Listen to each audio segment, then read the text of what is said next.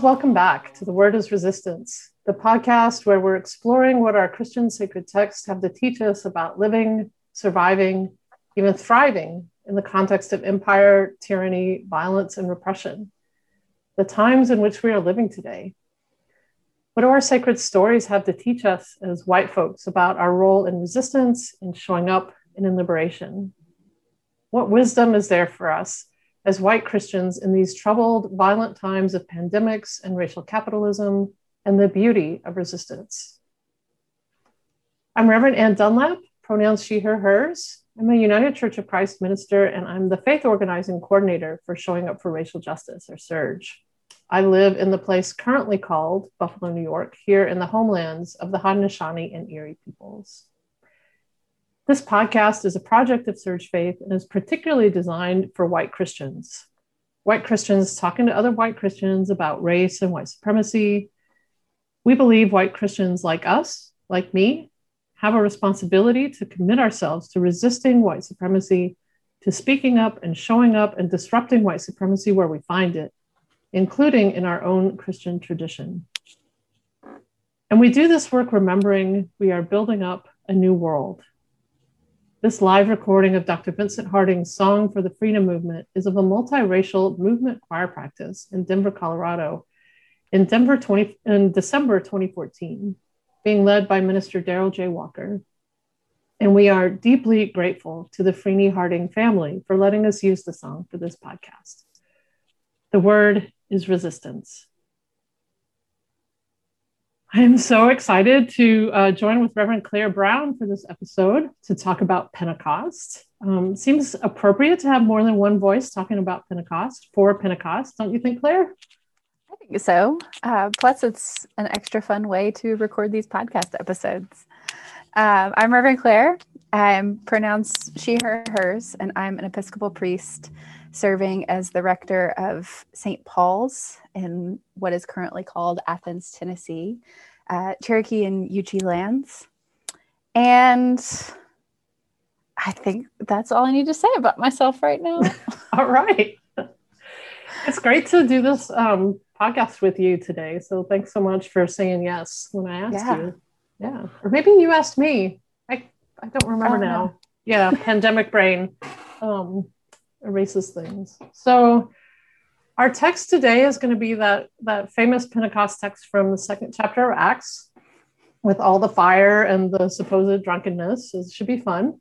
Um, so Claire, would you start us off? Acts 2, 1 through 21. Sure.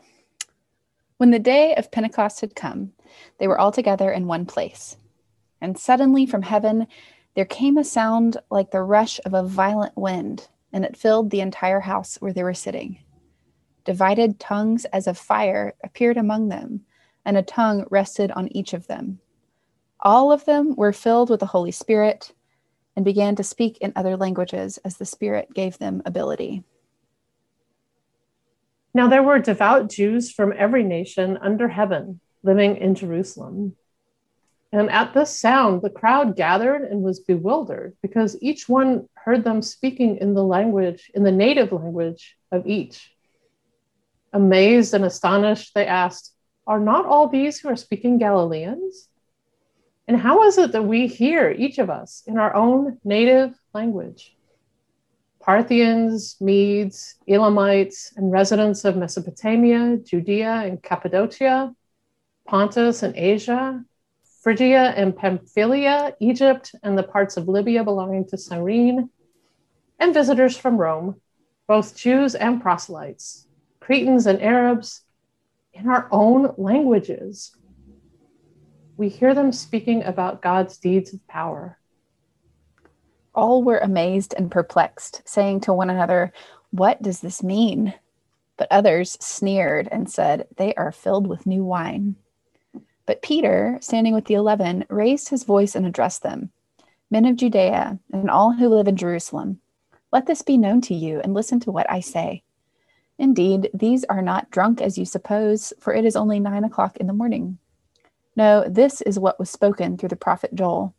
In the last days it will be, God declares, that I will pour out my spirit upon all flesh. And your sons and your daughters shall prophesy, and your young men shall see visions, and your old men shall dream dreams. Even upon my slaves, both men and women, in those days I will pour out my spirit, and they shall prophesy.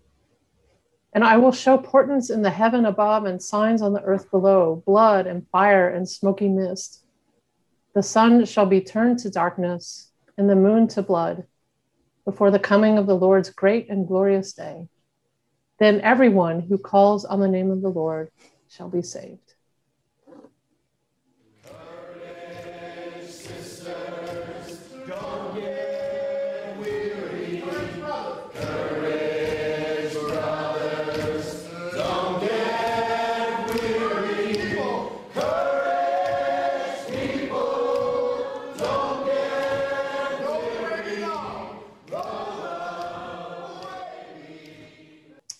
So, Claire, when we messaged about doing this episode, you were really excited to talk about this uh, scripture, this story from Acts. So, tell us what's going on here and what stands out to you, why you were you were excited um, about yeah. this story.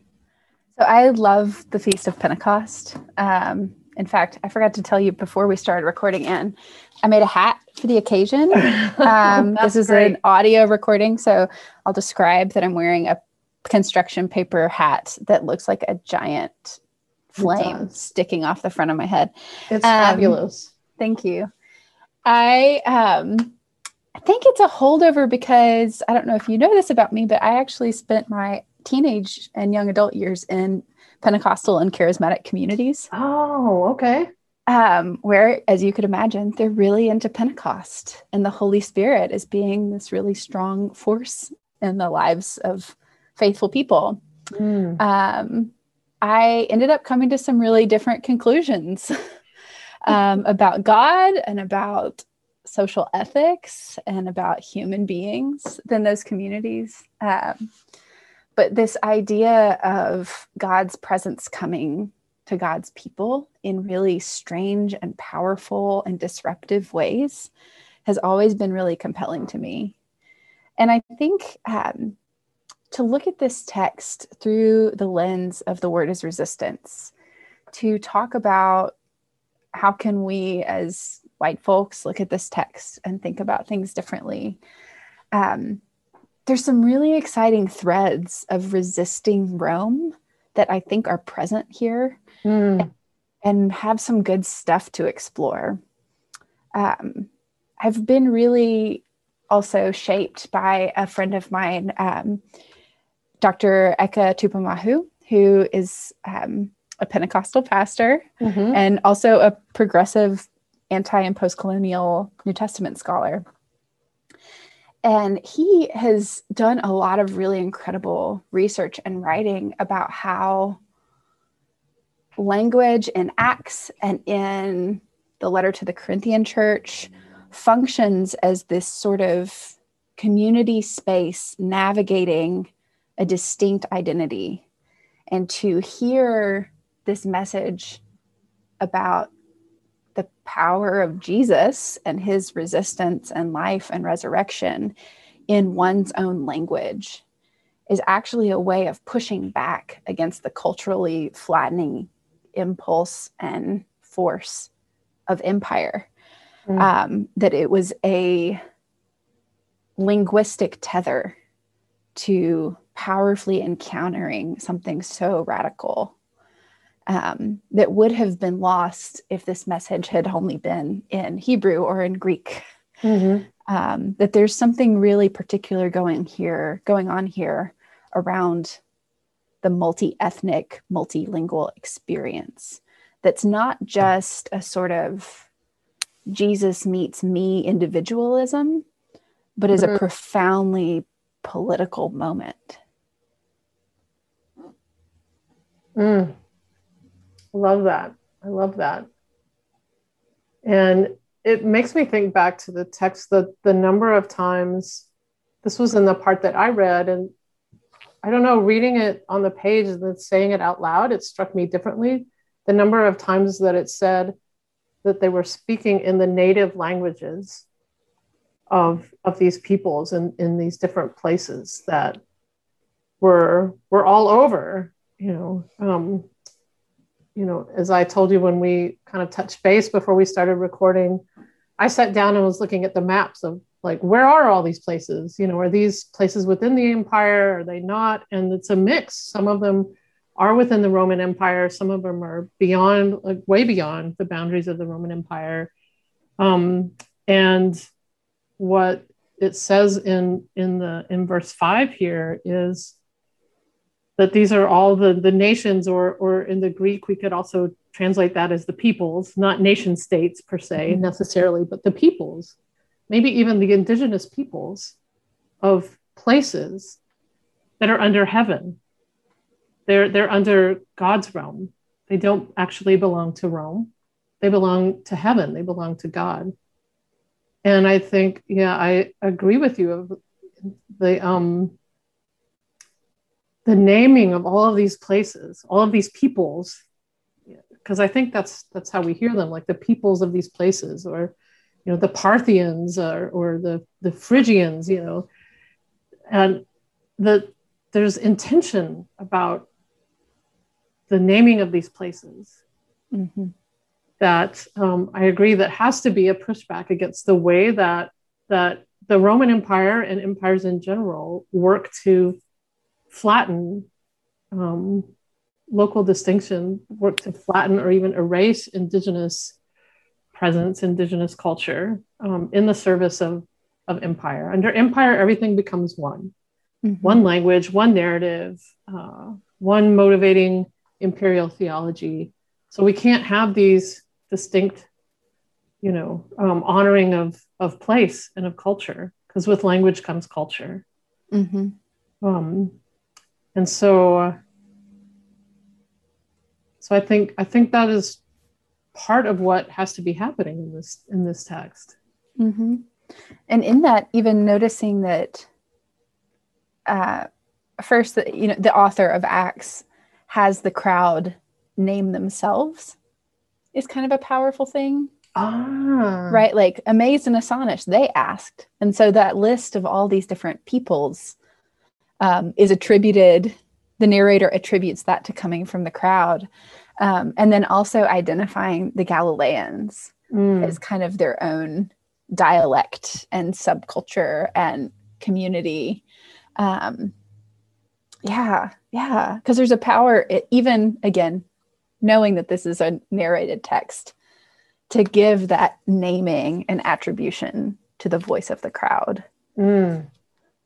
I just think there's something beautiful about that because it makes never noticed that before. It makes it a conversation. Right? Ah.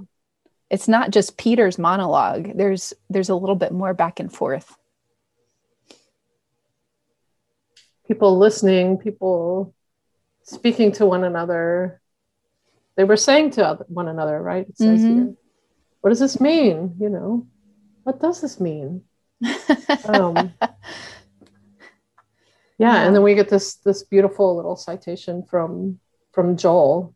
Mm-hmm. Um, you know, the young people shall prophesy, and your children will will prophesy. Your young people will see visions. Your elders will dream dreams, and even the enslaved people, like you know, this is one of those moments where you know god breaks through to say mm-hmm. something about what's happening in the world mm-hmm. um, and it reminds me and actually you talking about you know your background in in um, spending time in the pentecostal church um, when i lived in um, in Costa Rica and then worked with with different um, pastors in Central America, you know, like 25 some years ago now. But there was a you know a strong Pentecostal movement throughout Latin America, and people were were very curious about like what is happening here, and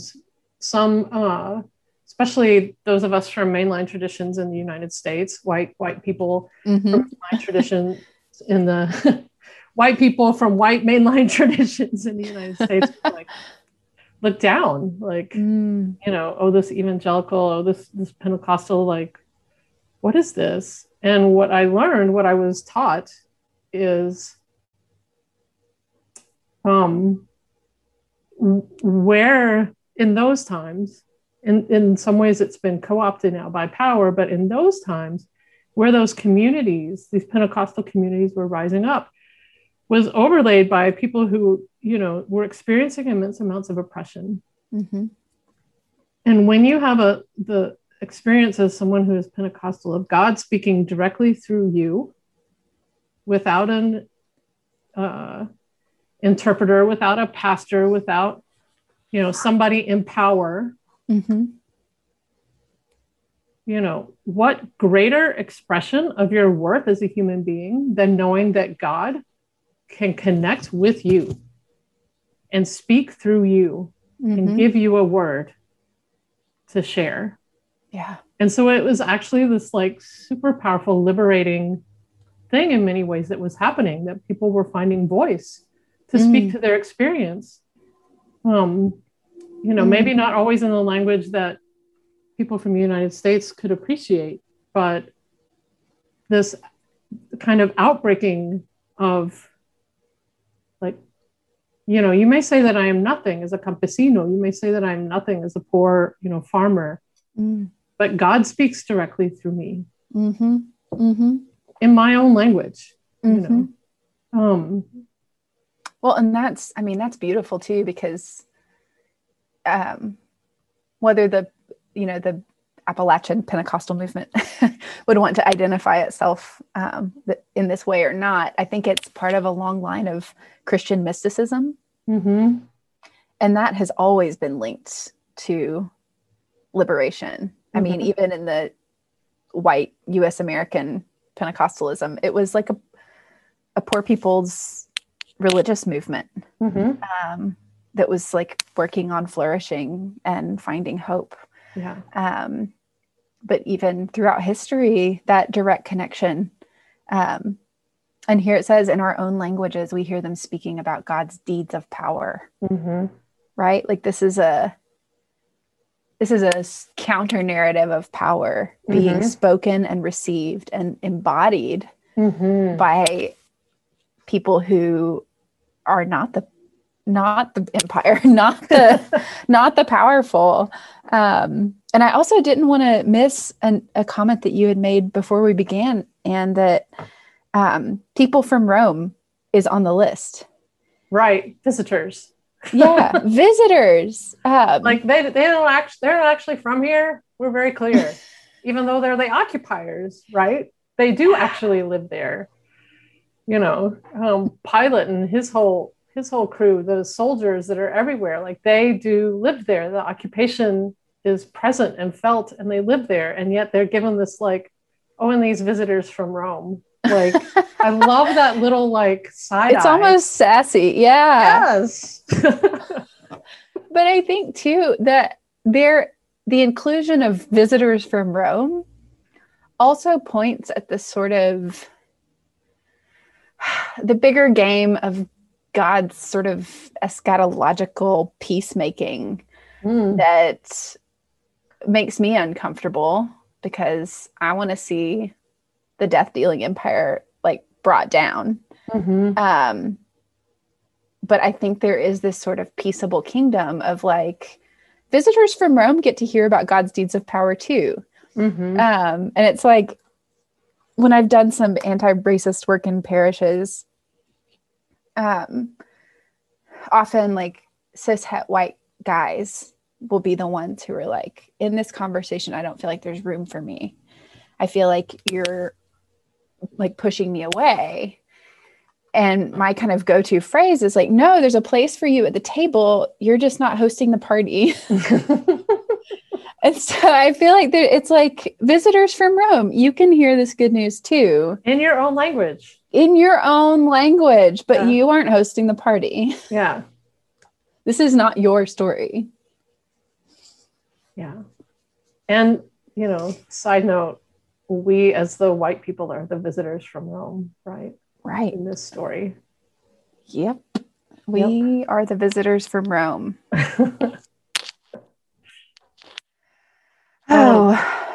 Well, and how do we think about the Pentecost story this week as we watch escalating violence against Palestinians? Mm-hmm. Mm-hmm.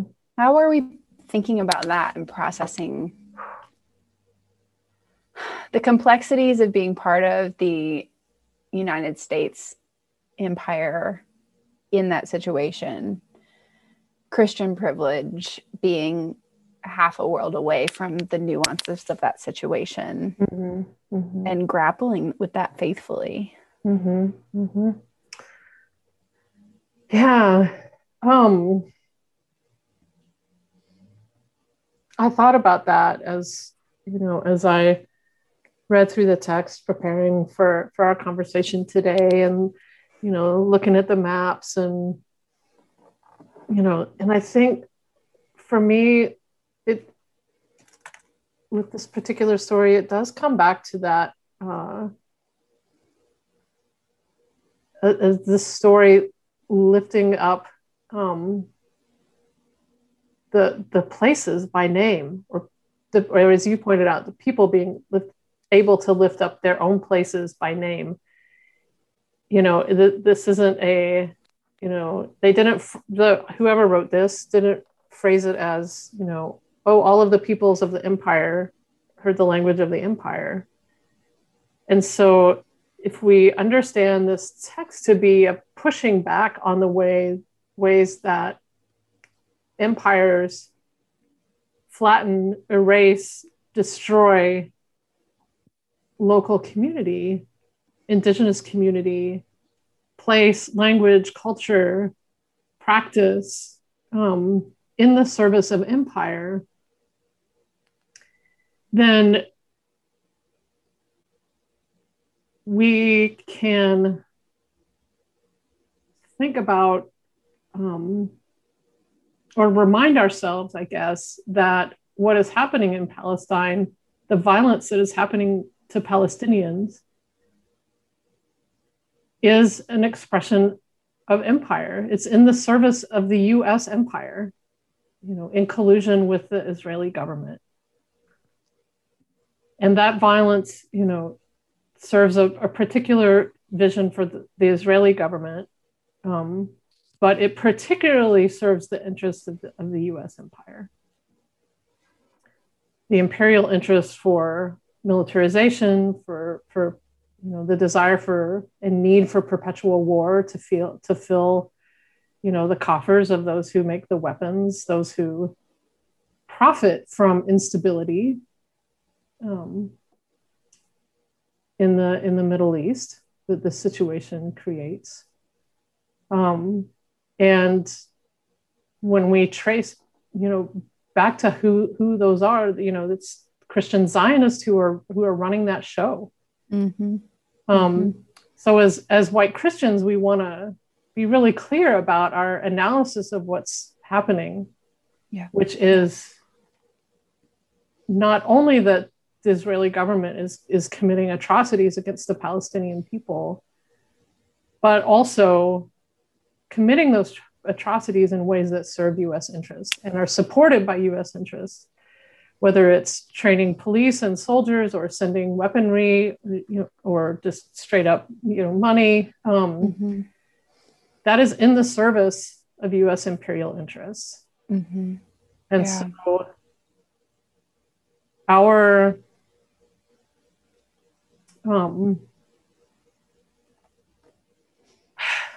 our call i guess i could put it that way our call as as christians is is to actually resist those impulses of empire. And so it is to show up and be in solidarity with the palestinian people. Mm-hmm. and in the spirit of this text from from acts of the the naming of the specifics like there are palestinian arabs there are palestinian jews there are palestinian christians there you know they are naming themselves for us. Um you know and and they are all being crushed under this imperial uh, imperial impulse from the united states Mm-hmm. and so it, it's our call to actually be in solidarity and to strive for Palestinian liberation. Because w- when Palestinians are free, then we are all free and we are all safer. This does not create a safe world for anyone. We can be in solidarity with our Jewish beloveds who are also calling for an end to the occupation because they know that this kind of violence does not actually protect them from anti Semitism, it doesn't protect them from anti Semitic violence. Only liberation of Palestine and ending the occupation mm-hmm. will do that. Um, and to me, that is in the spirit, the spirit of this text, mm-hmm. Um, mm-hmm. of resisting the imperial impulse to crush and flatten, um, resist as part of resisting empire altogether. Mm-hmm. Yeah, yeah. Well, and I think um, again that that it's really crucial that we're not having this conversation as just like Claire and Anne who care about this political cause, but that it's deeply connected to our faith as Christians, um, mm-hmm. and that talking meaningfully, envisioning meaningfully an alternative to Christian Zionism is crucial work. And I think you know, for folks who might be listening who have not spent any time in, um, back to my origins, didn't didn't mean for this thread to go there, but it certainly is right. connected. Um, cool. Communities where that is normative, um, it doesn't look like it doesn't look like empire. it mostly looks like good people who really love Jesus, who mm-hmm. are being taught that Jesus is going to physically come back and, you know, resurrect people from the graves and meet us in the sky and take mm-hmm. us to heaven. It's a very particular vision of that. Mm-hmm. And that that all depends on the Holy Land being restored to Israel. Mm-hmm. Um, and so there there are biblical threads that can be used to support Christian Zionism in ways that many well meaning, oblivious upholders of empire have no idea um, about, you know, the money of war mm-hmm. or the damage that's being done. Yeah. Um, I think one of the ways that empire culture works is that stories of roadblocks and everyday occurrences of violence and harm and land dispossession are erased. And so we don't encounter them. And all of a sudden, rockets are being launched. Right. And so l- years of suffering and harm are erased and silenced. Mm-hmm. And communities, well meaning communities that support a Christian Zionist agenda, mm-hmm. are only talking about kind of dis- disorder and riots and mm-hmm. violence mm-hmm. um, in in ways that ignore long term suffering mm-hmm. and further support those agendas. Um, and so, I say all that not to not to give too much credit or to get let people off the hook, but just mm-hmm. to name that a lot of communities take up this particular cause of our empire without maybe carrying first an ethic of human flourishing against mm-hmm. colonial power right. and that kind of violence. Um, but different previous commitments are forming that. Right. And so those of us who are who are committed to this liberation have to be able to talk about this in light of scripture and mm-hmm. and to celebrate all these people naming their own selves yeah. um, as as distinct and to remember that you know the the residents of Mesopotamia and Judea and Cappadocia those were real places They're real places they are continue to be real places that's right where people are experiencing harm and so to let the homeland and the self naming shine through and not allow this to become disembodied to us even as progressive mm-hmm. Christians, mm-hmm. but do that translation work back and forth so that we mm-hmm. can share the knowledge that we've been given. yeah, yeah, yeah. You know, it makes me. You mentioned like the threads that uphold that that Christian Zionist understanding of of the end times, if you will, mm. and you know that story out of out of Revelation. In some ways, we can think of it as, as a similar story to this in Acts of, of mm. a community that is crushed repeatedly by Rome.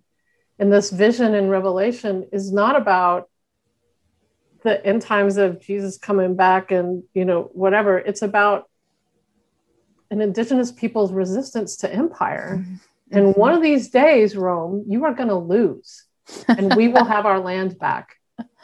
Yeah. At this point, the, you know, by the time Revelation is being written, the people are in diaspora. They've been carried off into enslavement after the destruction of Rome by uh, destruction of Jerusalem by Rome. Like you're going to get yours in the end. Mm-hmm. Mm-hmm. That's not a. That's not a. I mean, it's a triumphalist vision, but for the oppressed, right? Not for right. the oppressor. And that's you know. And that's that's where we have to start retelling these stories and, and like let's get our po- power analysis correct about what's happening mm-hmm. in these texts. And the also to, sorry, oh, go ahead. I was just going to say, and to also always be humble in that developing power analysis and mm-hmm. always be in conversation. Yeah. Um, being mindful that, like that revelation story, um, it can do a lot of work in different directions. Um, I, I, I saw um, an essay from John McClure, um, one of my professors from Vanderbilt, who pointed out that the Acts text has been unjustly used to support ethnic segregation huh. instead of empowerment mm. um, of indigenous peoples and so like always holding really loosely and being in conversation and being humble and checking it with each other mm-hmm. and and decentering our quick interpretations um, mm-hmm. because we know that scripture can be used to oppress or to liberate yeah yeah that's right. And, and what were you going to say, Anne? Um, I, I want to be clear for our folks, um, for our audience, that Christian Zionism isn't just a theology that's sort of floating around in the air. It's right. an organized movement of mm. right wing Christians, um, some of whom are, are in uh, AIPAC, that I cannot remember for the life of me right now what AIPAC stands for. It's a huge lobbying group, but also um, uh, organized through uh, Christians United for Israel. Mm-hmm.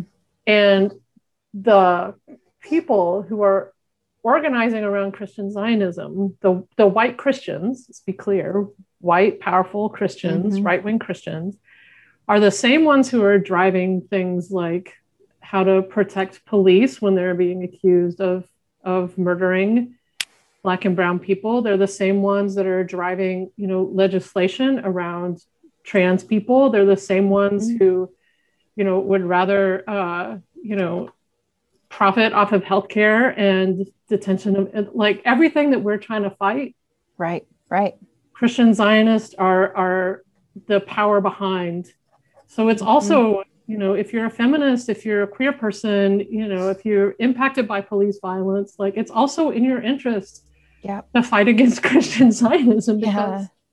they are the ones who are pushing not only the U.S. you know imperial interests um, cynically in I would say um, in Israel, but also all of the oppressive stuff that we're trying to fight mm-hmm, mm-hmm. here in the U.S. Lots of interconnection. Um, yeah, and and again, subsuming all of that and and selling it in the package of a Christian identity. Right. As if it the, were one thing. As if it's right? one thing. To come back to that, you know, empires try to erase everything into one narrative, one language, you know, mm-hmm. Mm-hmm. one binary gender. Uh, you know, not one binary gender, you know. I know what you mean you know what I mean? I can't figure out how to say that right, but you know what I mean. One narrative about gender, one narrative about family, one narrative about race, which is whites are superior and you know what this text teaches us is that we have to fight back against that mm-hmm. Mm-hmm. and i think too there's a um, there's a tidiness of empire in that homogeneity um, mm-hmm. here's a random connection but it makes me think about um, madeleine l'engle's book what's the book called there was a movie Wrinkle in Time. Wrinkle in Time. Thank you. We can edit out that fumble, maybe. Um, but the um, when they get to the dark planet with the clouds and the the creepy neighborhood and mm. all the kids are out on the sidewalk and they're bouncing their balls at the same time. Yes. Remember what I'm talking about? Yes, yes. And it's because it's all being controlled, like mind controlled. They all bounce their balls in the same rhythm, and all the all moms, the houses look the same. Houses look the same, and the moms open the door and call their kids in at the same moment. And there is such a refusal to do that in this Acts passage. Oh my God. I just got chills when you said that. There's there is a refusal. There's you know, imagine what the cacophony of multilingual proclamation at the yeah. same time and the sound of the rushing wind and fire on people's fire heads. And, like this is yes. not tidy and controlled and it is neat. not yeah. god's vision for god's people does not look like everyone bouncing a ball in rhythm everyone speaking the same and even the the prophecy that is quoted here pouring out God's spirit. You know, it's like mm-hmm. that's an image of abundance. Um, and and chaos. and that in that in that chaos of people being empowered to speak and to hear things and connect it to where they are mm. and in the chaos of the messy cacophony mm. of life together empowered voices together and still this beautiful unity of a message of resurrection mm. that's where the spirit is mm. may it be so may it be so may it be so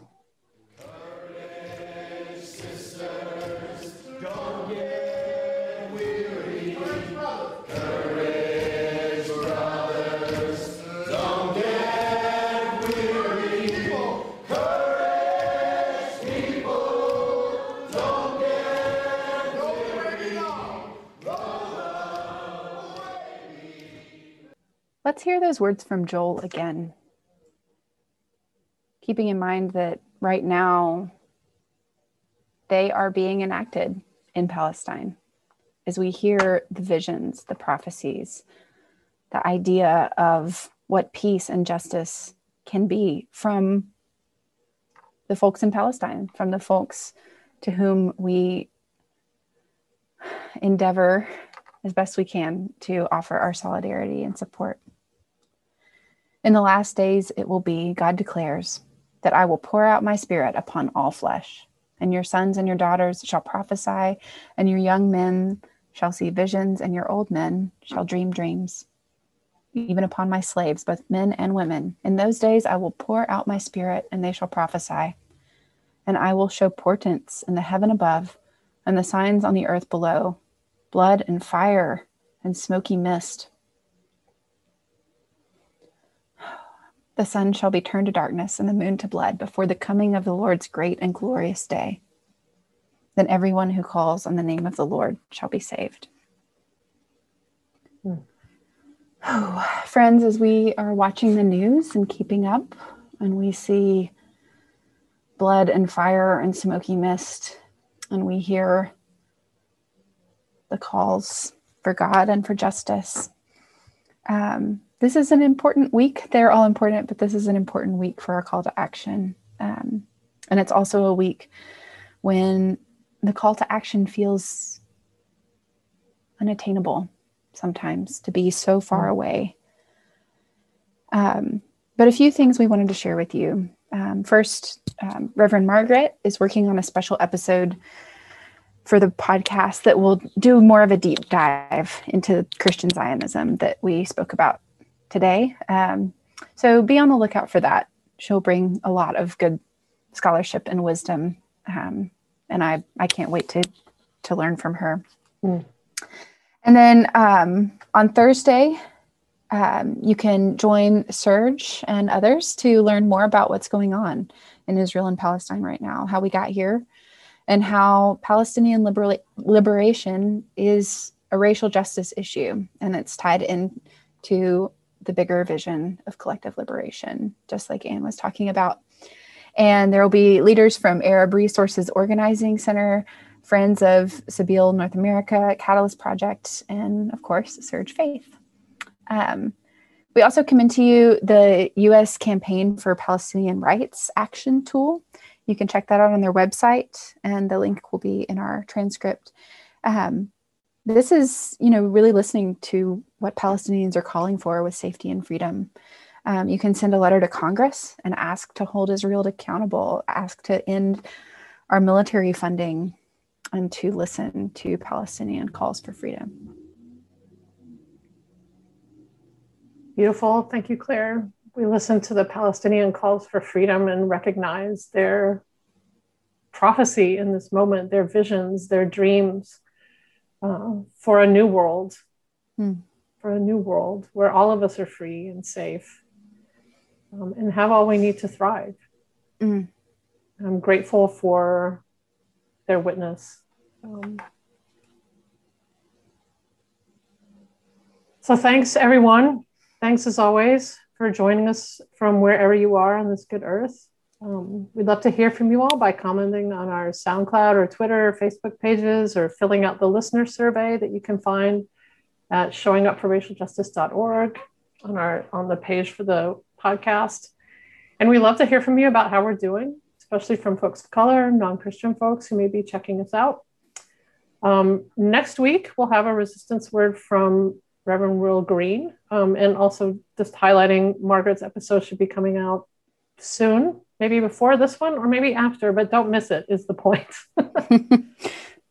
um, you can find out more about SURJ at showingupforracialjustice.org, and our podcast lives on SoundCloud. Search on The Word is Resistance. Give us a like or rate us on iTunes, Stitcher, or wherever you listen to our podcast. Transcripts are available as well on our website which include references, resources, and action links.